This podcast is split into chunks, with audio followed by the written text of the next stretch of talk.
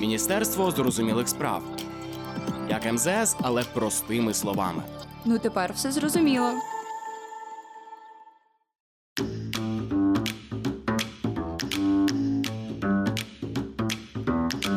Усім привіт! Ви на каналі Міністерства зрозумілих справ. Мене звуть Марта Шафаровська, і я тут з новим епізодом рубрики Валер'янка. Послухай її і take it easy. МОЗ рекомендує українцям менше нервуватися, щоб берегти своє ментальне здоров'я. У цій рубриці у форматі Q&A ми спілкуємося з експертами про найгарячіші події світової політики. Короткі, але вичерпні відповіді на найважливіші питання. Ваша Валер'янка в інфопросторі. Зустріч найбільших 20 економік світу. G20 – один з наймасштабніших міжнародних самітів. Його мета обговорення ключових питань у світовій економіці. Цьогоріч на G20 не приїхав Путін, тож українські медіа охрестили саміт G19. Натомість питання України на саміті активно обговорювали, а президенту Зеленському дали навіть можливість виступити і презентувати 10 пунктів плану досягнення миру в Україні. То що, Росії тепер не місце в G20, а Україну підтримує більшість високорозвинених економік? Чи правда, що на саміті Байден та Сі без Путіна поділили світ? Розібратися в G19 нам допоможе Давид Деревляний, експерт аналітичного центру Адастра. Чому зустріч G19, а не G20? Де загубили Путіна? Група 20 або G20 – неформальні збори 20 провідних світових економік, до яких входить 19 країн та Європейський Союз. G20 складає 80% усіх економік світу. Такий собі принцип Парето на практиці. Мета зустрічей систематично збирати промислово розвинені країни для обговорення ключових питань у світовій економіці. Зазвичай на саміті, який відбувається кожного року, зустрічаються всі лідери країн G20. Але у 2022-му були дуже великі сумніви щодо участі Росії. Ще з весни цього року було дуже жваве обговорення, чи буде Путін на саміті G20, і реально саме площадка саміту розглядалася як можливість зустрічі президентів Зеленського і Путіна для білатеральних контактів і можливо припинення війни. Про це активно говорили у березні-квітні. Втім, дива не трапилось. Можливо, Путін згадав публічне приниження на G20 у 2014 році, коли його негайно виперли з G8 через анексію Криму. А під час G20 у тому ж році він став практично недоторканим через війну в Україні. З ним ніхто не хотів навіть сидіти за одним столом. Цього разу він відправив свого вірного слугу, міністра закордонних справ Лаврова. Так побутує думка, що задля уникнення прямої конфронтації з західними лідерами Путін відмовився від прямої поїздки, і власне саміт G19 від того, що було 19 лідерів держав, один представник від Росії, міністр закордонних справ Сергій Лавров. Кінь же, так само як і Путін свого часу, став токсичною фігурою. Офіційно він зустрівся лише з міністром закордонних справ Китаю Ван Ї і так само передчасно втік. Але це не стало катастрофою ні для саміту, ні для світу. Лідери країн зустрілися та обговорили купу нагальних питань. Про що був цей саміт? І що важливого було там для України? Як не дивно, на економічному саміті говорили про економіку. Світ має долати наслідки економічної кризи, спричиненої COVID-19, яка цього року дедалі посилилася через російську агресію. Війна викликала лавину економічних проблем. Зростання цін на енергоресурси, порушення ланцюжків поставок, зростання інфляції, зниження темпів економічного зростання. Також цього року і не обійшли увагою питання зміни клімату. Можемо сказати про те, що однією з центральних тем походу цього року, звісно, стала е, війна в Україні. Також деякі аспекти зернової угоди та е, ініціативи з доставки зерна з України до країн Африки і, наприклад, Південно-Східної Азії. Війна в Україні внесла свої корективи. Учасники саміту погодилися, до речі, так само як і на конференції зі зміни клімату КОП 27 що без розв'язання проблеми війни не можна досягнути ані стійкого відновлення світової економіки, ні контролю над зміною клімату. На G19 вперше наживо зустрілися керівник Китайської Народної Республіки Сі Цзіньпін та президент США Джо Байден. Чи справді вони в кулуарах G19 поділили світ? Що доказати про те, що е, вони в кулуарах G19 поділили світ? Звісно, ні.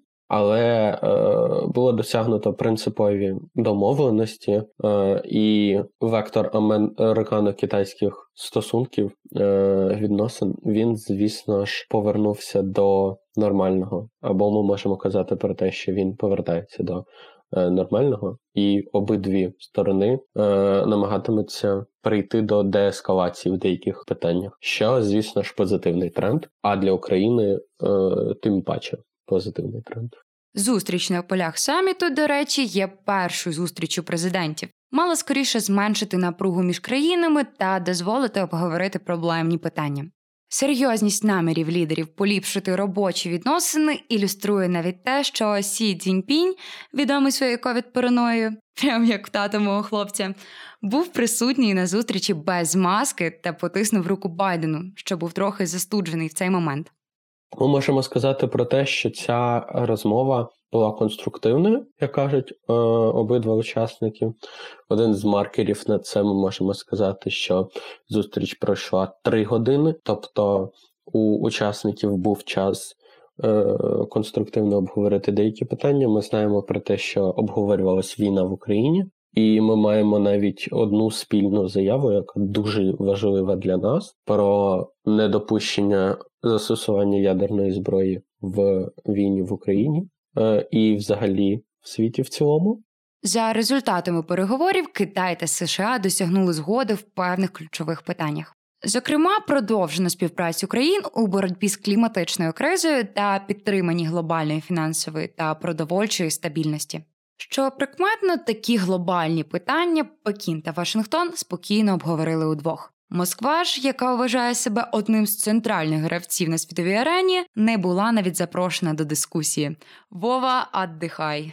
Та чи не найважливішим є те, що, за словами Білого Дому, обидва лідери підкреслили свою незгоду із застосуванням або загрозою застосування ядерної зброї в Україні, та погодилися, що ядерна війна ніколи не повинна вестися.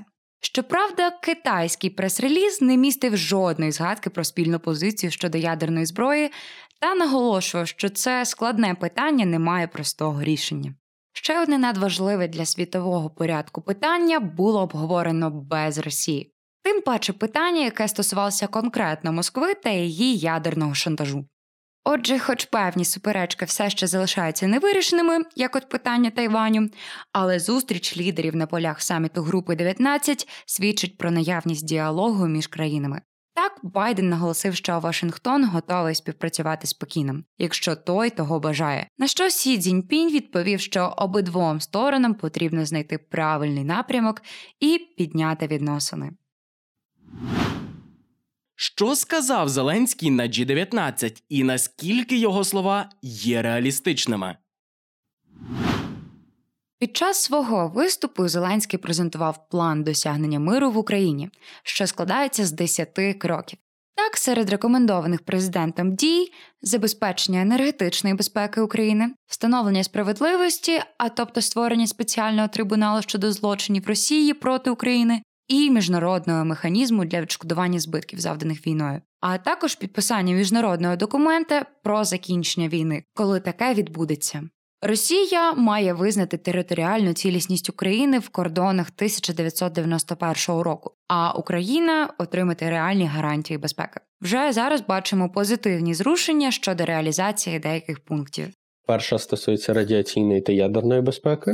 І тут, звісно, було досягнуто дуже великого позитивного сигналу про те, що е, не тільки США та ЄС, але й країни Сходу долучилися до заяви про те, що ядерна зброя не може бути застосована в Україні. Це безперечно е, позитивний сигнал і велике застереження Кремлю. Ми знаємо про те, що українська сторона досить тривалий час вже каже про обмін всіх на всіх. Е, Росія не зважується на нього, попри заяви навіть е, американських посадовців. Зокрема, лунали такі від е, начальника об'єднаних штабів Марка Міллі про те, що перемога з поверненням усіх територій в Україну мало можлива. Українська держава буде боротися за повернення всіх територій, як дипломатично, так і військовим шляхом. Але з ним згодні не всі.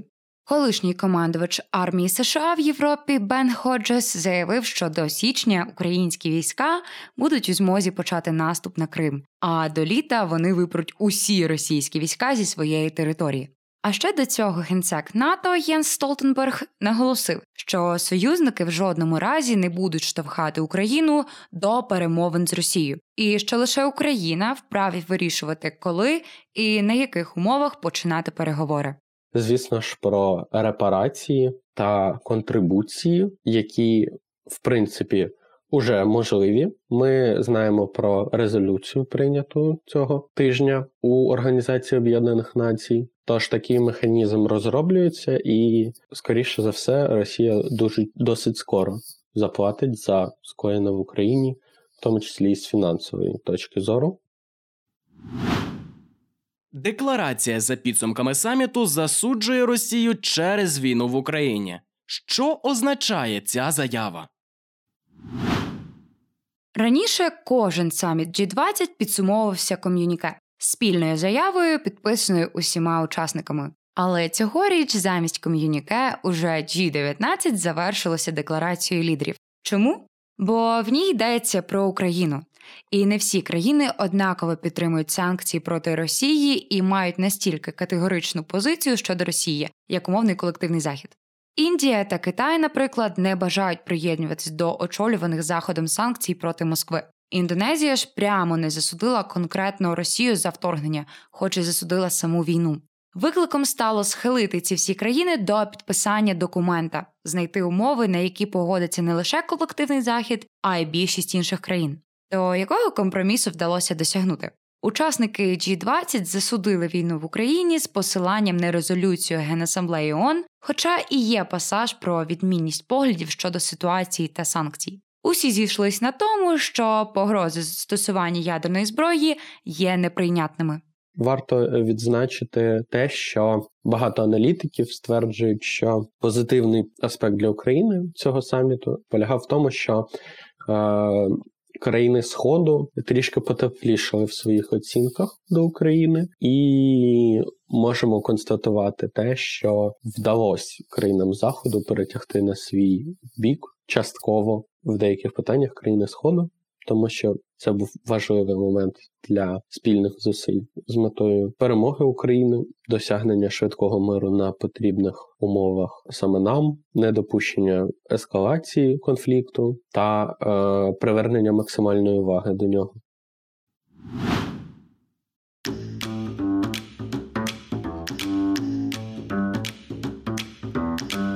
Отож, саміт не увінчався тріумфом ідеї української територіальної цілісності на міжнародній арені. Та хіба цього слід було очікувати від перш за все економічного саміту? Позиції ж Росії на цій платформі послабилися. Недаремно цьогоріч це швидше було G19. Сі та Байден на рівні обговорювали глобальні питання без потреби радитися з Путіним. А більшість учасників саміту загалом зійшлися на тому, що без розв'язання війни в Україні не можна досягнути стійкого відновлення, а тим більше розвитку світової економіки. А наша валер'янка добігає до кінця. Сподіваємося, нам вдалося вас заспокоїти. Сподобався епізод? Підписуйся на Міністерство зрозумілих справ. Ділись фідбеком, став 5 зірочок, а також слідкуйте за соцмережами аналітичного центру Адастра. До нових розмов!